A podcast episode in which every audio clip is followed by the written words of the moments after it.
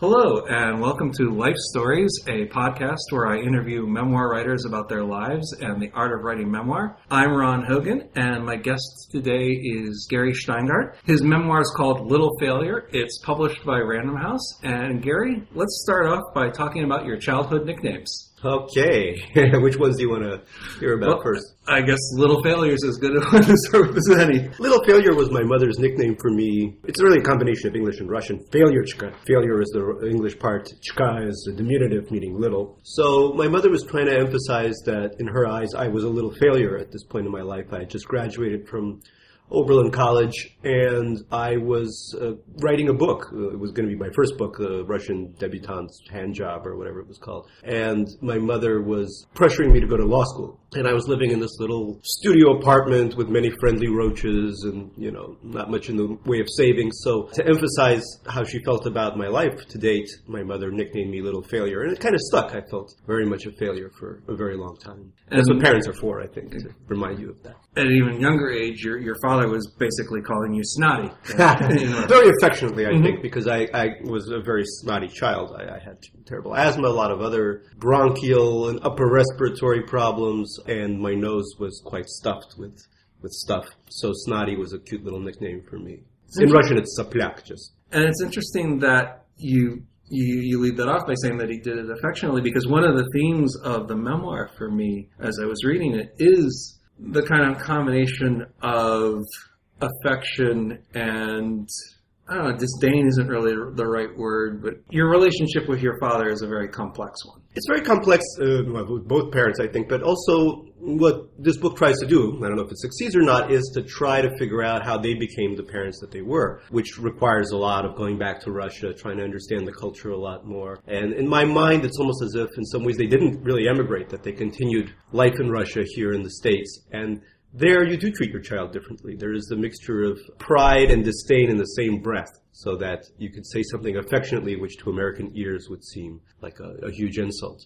But because I grew up partly in Russia and partly in America, I would partly take it as a huge insult. I both knew that I was being loved by my parents, but that I had failed them ultimately. In the early scenes when you're in Russia or the Soviet Union, you do display that sort of childhood attachment to that cruel treatment where you're like, well, this cruelty is the best sign that I know that people are paying attention to me. Yeah, right. There's that old Russian saying. Uh, it's something like he, if he doesn't, he who doesn't hit doesn't love. And I think that that's kind of a grotesque statement, but at the same time, the idea is that you need to bind yourself to other people, and emotional violence and physical violence is the best way to do it. That's the best way to know that you are forever in someone's heart. You're also underneath someone's fist. And in figuring out how your parents became the types of parents they are, you also dig into their personal histories as well and their family pasts. One of the defining events for my life, even though it happened in 1943, was the death of my grandfather, uh, who was killed at the front, uh, right outside of Leningrad. He was uh, a soldier, a sergeant, and he was uh, killed when the German troops advanced against Leningrad. And, and my father was raised by a very cruel man whom I knew, his stepfather. That was a very terrible, very violent relationship, and I think that if my grandfather had lived, it would have been a very different kind of childhood for my father, and partly I think it would be a very different childhood for me. And on my mother's side too, I mean, huge chunks of the family were killed, killed by Hitler or sent to prison camps by Stalin, and so you get this very kind of eviscerated family. You get a family tree that's just pruned. Many of the best people are gone. Unbelievable hardship, you know, and there's no way that that can't have an effect on who your parents are going to be. Obviously, this is not people who grew up in the Midwest, let's say, in happy circumstances. And you kind of contrast your own immediate immigrant experiences when you came over to what's the line there? My grandma Polia is a true immigrant because of what happened to her. Mhm. My grandmother came here in her 50s and her job was cleaning toilets for rich American women in, uh, in Queens, completely struggling with the language, which was very hard to learn at that age. That is more, in my mind, more of a true immigrant story than coming here as a seven-year-old and, you know, going to Stuyvesant and then Oberlin and all that stuff. But, but she was also the most cheerful of us all, I think, in a way. She came, she was, grew up under Stalin and Hitler and all that, and so for her, cleaning toilets in an American bathroom was a step up almost. It seemed like a very fortunate life, and she was very cheerful, at least with me. She was incredibly cheerful, and she was the one person who loved me so unconditionally. That was my template for unconditional love. It wasn't you don't go to law school, you're a failure. It was it was just whatever you do, you're my you're my sunshine, is what she would say in Russian. Was it Grandma Polya who got you started at writing? It was a different grandma. Different grandma. grandma. Galia. Really, the story of my life uh, is, is the story of grandmothers who were so kind to me and so involved with my life. And Grandma Galia stayed behind in Leningrad when we emigrated, but before we left, she was a journalist for Evening Leningrad, a newspaper in Leningrad, and she asked me to write my first book, which I called Lenin and His Magical Goose. I was obsessed with a statue of Lenin outside of our apartment house. So I wrote a book, which she paid me for in little slices of cheese, a couple of slices of cheese for every page. And I loved cheese so much that I kept writing more and more and more. I think it was about 100 pages when I finished, and it was the story of Lenin meeting a magical goose and invading Finland to start a socialist revolution there. And then the goose turned out, I think, to be a Menshevik, and Lenin ate him in the end. I was obsessed as a five. This was I was five, five years old. I was obsessed with the Russian Civil War, so I kept reading all these books about Bolsheviks and Mensheviks. At the front of the memoir, there's actually a, a picture of me at five reading this giant book on the Russian Civil War of 1917, wearing a little sailor outfit. So grandmother really instilled in me a love of writing at age five, and it was just very moving, and I was very sad to leave her when we emigrated because she was too sick. Uh, she was already getting a kind of dementia, and she had to stay behind. And my mother, of course, was heartbroken because her whole family remained in Russia. When you came over with your parents and came to Queens and then enrolled in Hebrew school, the sort of the next stage of your writing began. Right. I was a very hated kid. I remember it was the years of Ronald Reagan's Evil Empire speech, all those movies, Red Dawn, Red Gerbil, Red Hamster, what have you, you know, and, and I felt like, you know, I was the big red kid. My parents had expected that after the anti-Semitism of Russia that the kids were going to love me because I was Jewish, you know, but that's not how it worked out at all. I was Russian in their eyes. I had a big fur coat and a big fur hat and I was clearly the enemy. And so I was very much despised, I felt like. So I decided to, to write a satire of the Torah. We were all being force-fed the Torah and the Talmud and all that and the kids had to chant and memorize this stuff that didn't mean really anything to us, to many of us. So I wrote my own version of the Torah called the Gnorah, which, so Exodus became Sexodus, you know, all that kind of stuff. It was a very raunchy, horny kind of book that only an 11 or 12 year old could write. And it became, I wasn't popular exactly, but my first sort of friends were made because of that. You know, the kids felt that there was a kind of oh, this guy has something to show us. And, and I wrote others. I wrote a little novel called The Challenge, a science fiction novel set on a planet I think called Atlanta or something. We were all obsessed with Atlanta because we heard there were there was cheap housing there. Uh, so if we moved down there, we could probably have a pool. One of the teachers made a special story hour for me where for 10, 20 minutes at the end of class, I read to the class. I still had an accent then, but this was, you know, it was the first sign that one can be loved for something that one does. In this case, tell a story. And I think you you mentioned that it was in doing that story hour segment as you were reading your story to the, your classmates that it was kind of the first time that your your accent became penetrable.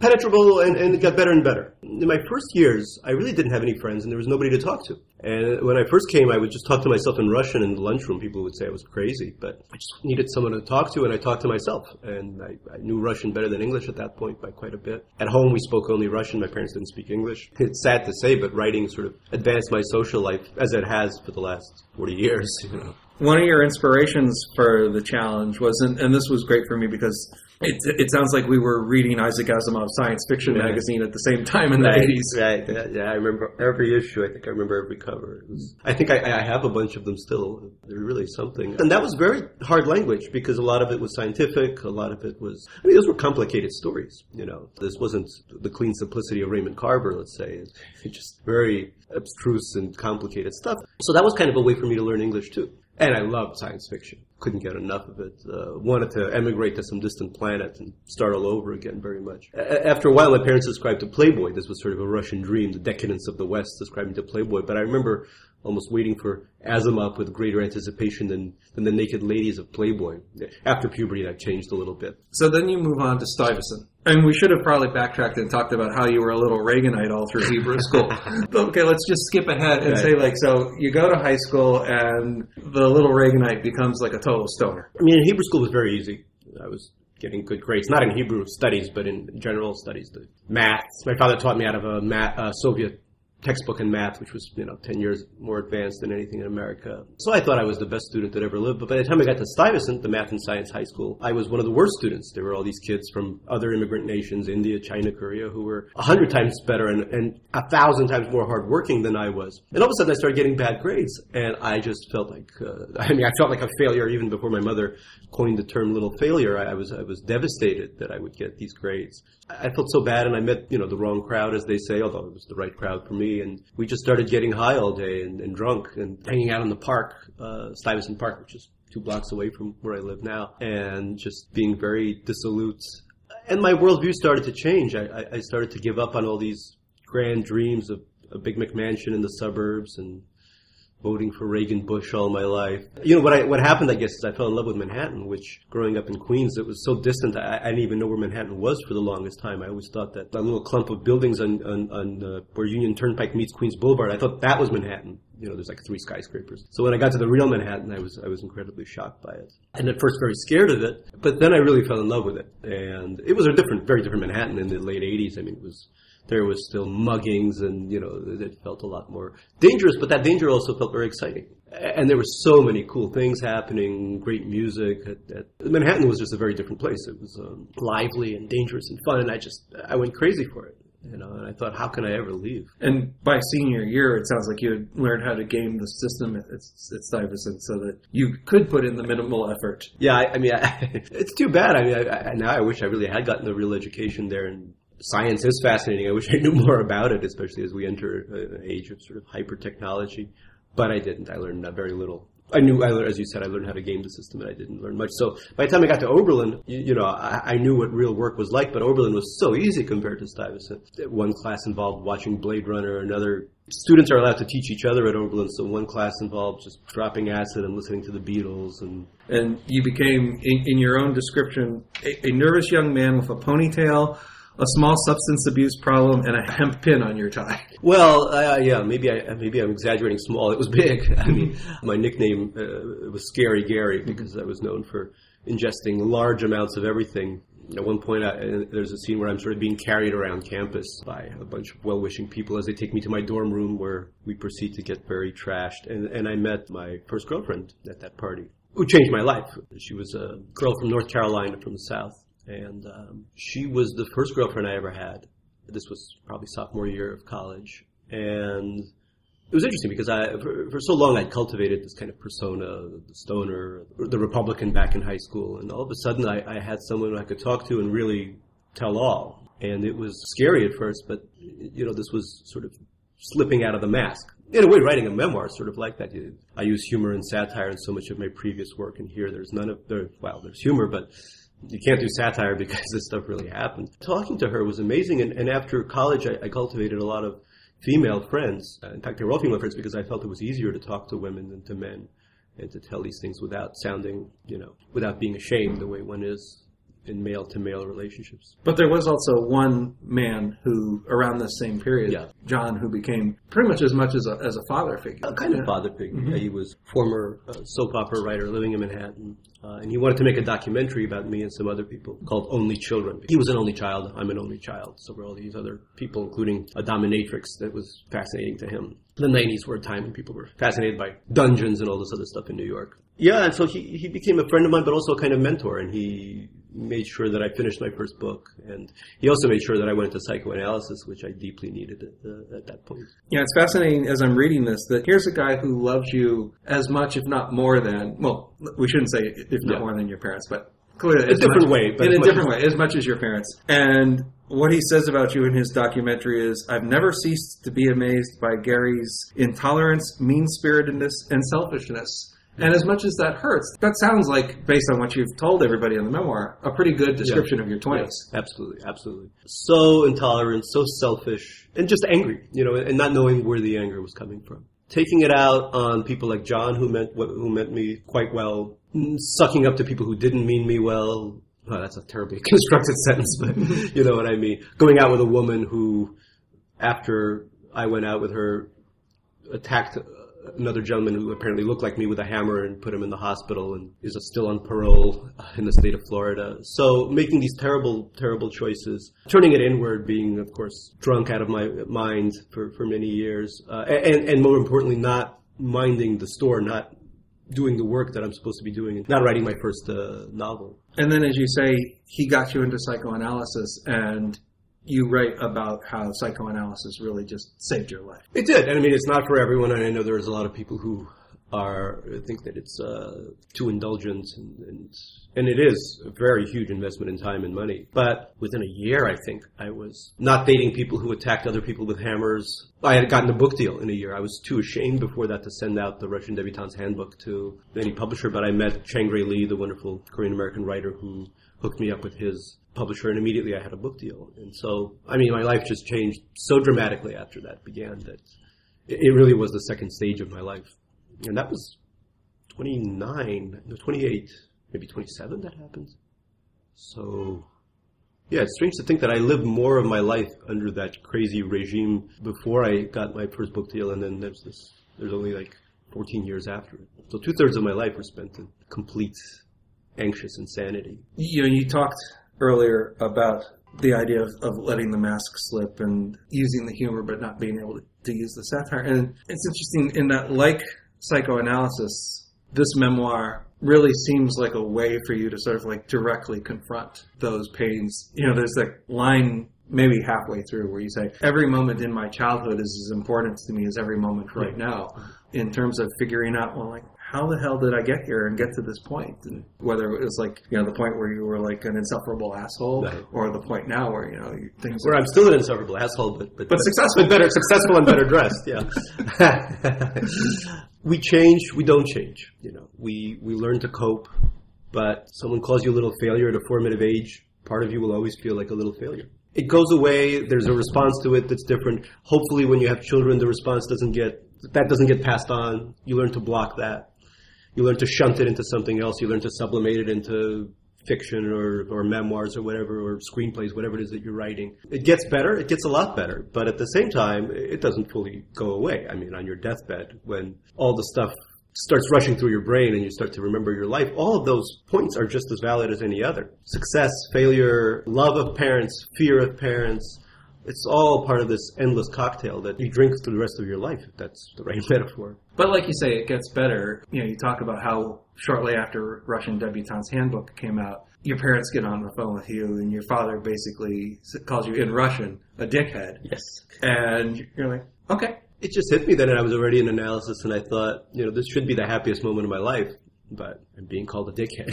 so I thought, uh, this can't really go on. I mean, I'll always love them. I'll always have a relationship with them, but I can never take what they say as seriously as I did before. I can never allow them to impinge on my happiness because they can't help themselves. They are from a culture where they just can't stop the worry.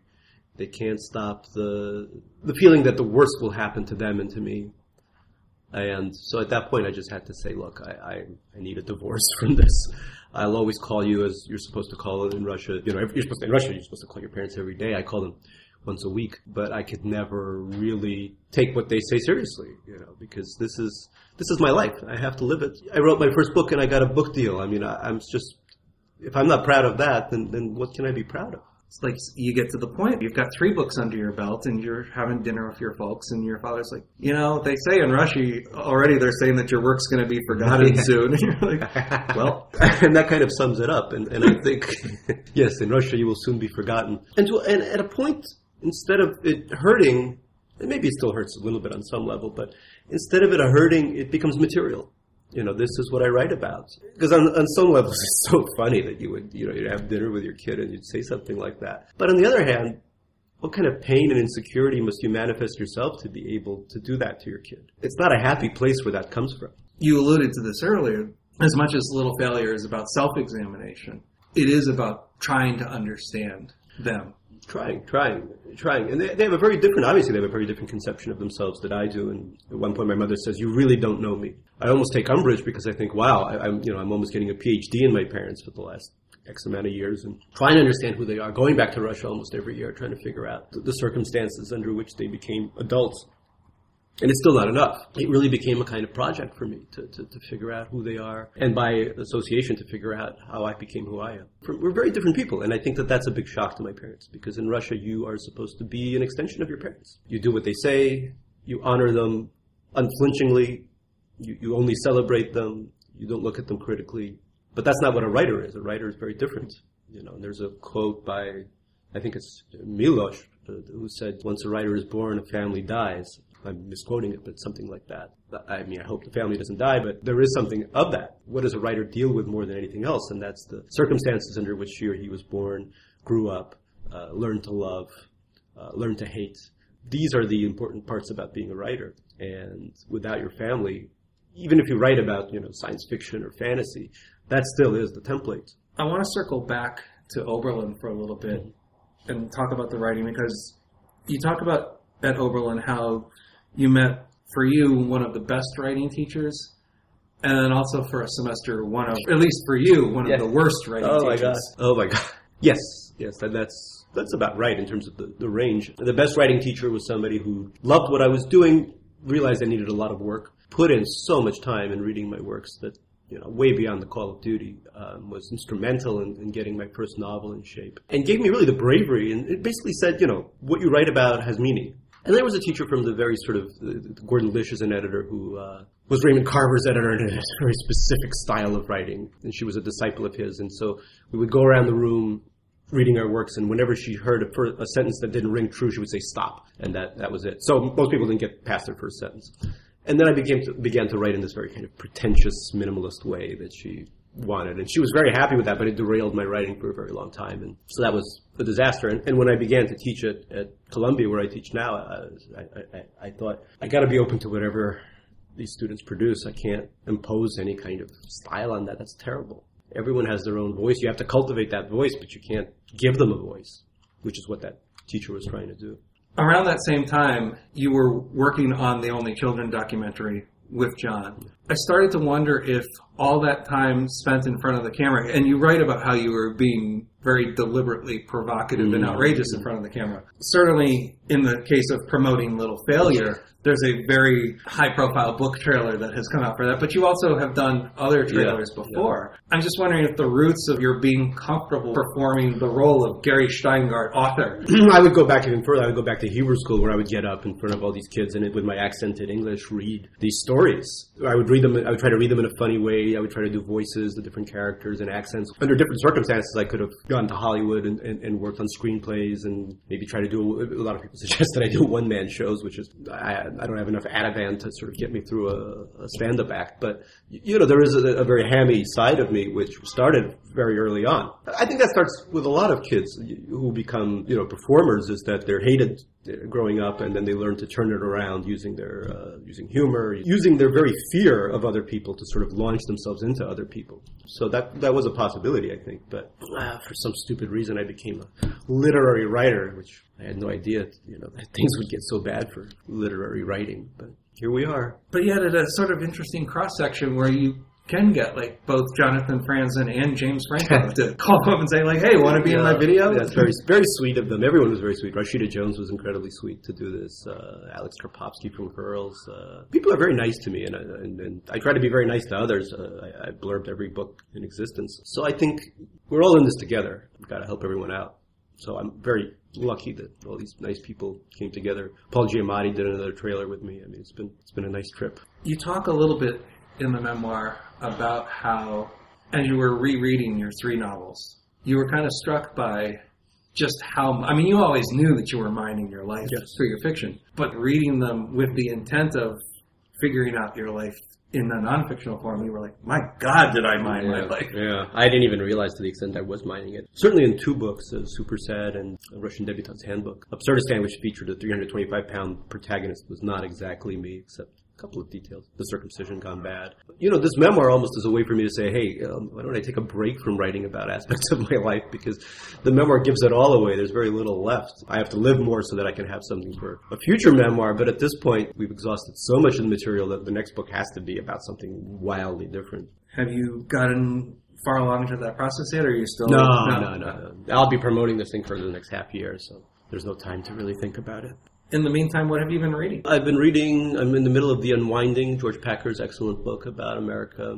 Really fascinating, you know. And this is goes back to the idea that I was living so much inside this very particular immigrant milieu, and then a Hebrew school milieu, and all this different stuff in, uh, in Queens that I never really understood what the hell was going on in the rest of the country. The hardship that people who aren't immigrants face, the, the working class, the you know, Hispanic, black people. I mean, it just wasn't part of our life. We just didn't know what, what what happened beyond the confines of middle class Queens. So much of George Packer's book, The Unwinding, is set during that period when I was coming of age, the 80s. And some of it seems familiar to me, but I really existed on a different planet. And I, I, was still so Russian that I couldn't really understand what America was other than this completely unexplainable land you know, I'd watch television. That was sort of the glue that united me with other people. Although my parents didn't allow me a TV until I was close to my bar mitzvah, but I watched it at my grandmother's house, and I was just so confused. You know, I would watch Gilligan's Island, and I would think, why can't America rescue the millionaire and his wife? They're so important. Surely they would start a, a high-end rescue mission to find this guy. And, and, I wanted to be the millionaire and his wife. Thurston Howell III was, was kind of a role model for me at that point. That's all I wanted to be because we were poor in Hebrew school. Many kids were much richer, and and my dream was, you know, that I would wear that ascot that he wore and talk in that accent and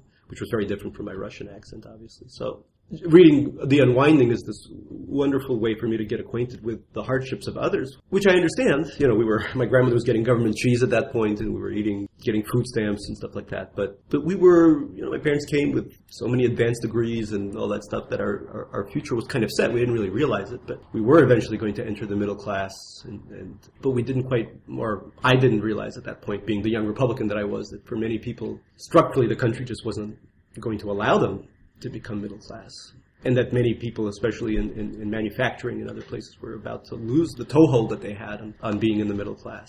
And so The Unwinding is, is this perfect kind of book that I wish I had the capacity to read when I was 11 or 12 and was this self-righteous Republican jackass. How about fiction? You know, I haven't really, I mean, I've been reading the, the, the British greats I feel like I haven't, I don't have enough British. I, have read all the Russians, obviously. So this summer has been, you know, Middlemarch and David Copperfield, Pride and Prejudice. Shocking that, you know, I call myself a writer, but have so little acquaintance with.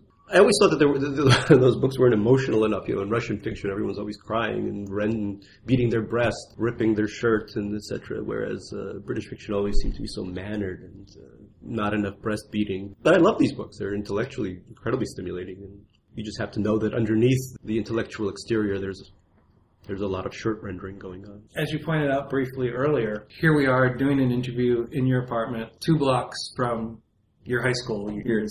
But certainly over the last half hour or so, we've found out that I mean you're a different person. To, or, uh, it sounds like a happier person today. I would say I know more who I am. I had no idea for so long who I was. You know, so much of my life was being in opposition to being an immigrant, trying to be trying to be an American with a capital A, which I thought meant being rich and powerful and lording it over other people. that was my conception of what being an American was. You know, you, you emigrate from the paradise, the workers' paradise, and you come to this country, and what you're told is that it's a stratified country, and you're on top or you're not. And that's who I thought I was. I was. I, I saw a movie like Wall Street, and I thought, well, the lesson is don't get caught do all the inside trading you want, just don't get caught. You thought J.R. Ewing was the hero? I thought J.R. Ewing was incredible. I wanted to destroy people's lives like that too. I thought here I was. Everyone thought I was nothing in, in school. I was this immigrant who was wearing T-shirts that other people had donated to us because we couldn't afford our own. So I wanted to be the very opposite. And I think that's how many fortunes are made from those kinds of beginnings. But that wasn't me. I, I, I was always somebody who wanted to be a creative person. Uh, always writing was always the most comforting part of my life. And the great blessing that I've encountered is, is that I was able to make a life out of it somehow. Shocking. You know, nobody makes a life out of it anymore, but somehow I got very lucky. Who knows what the future will bring, but for now, good Lord, I'm, I'm pretty happy. Well, I'm sure that I'm not the first and will be far from the last person to suggest that Little Failure will be a big success. Oh, thank you. I have been talking with the author, Gary Shteyngart. The book is published by Random House. This episode of Life Stories has been brought to you by BuzzFeed. I'm Ron Hogan. Thank you for listening. And if you are subscribed on iTunes, thank you for that. If you're not, it's very easy to do. And I hope that either way, you will join me again for another episode soon. Take care.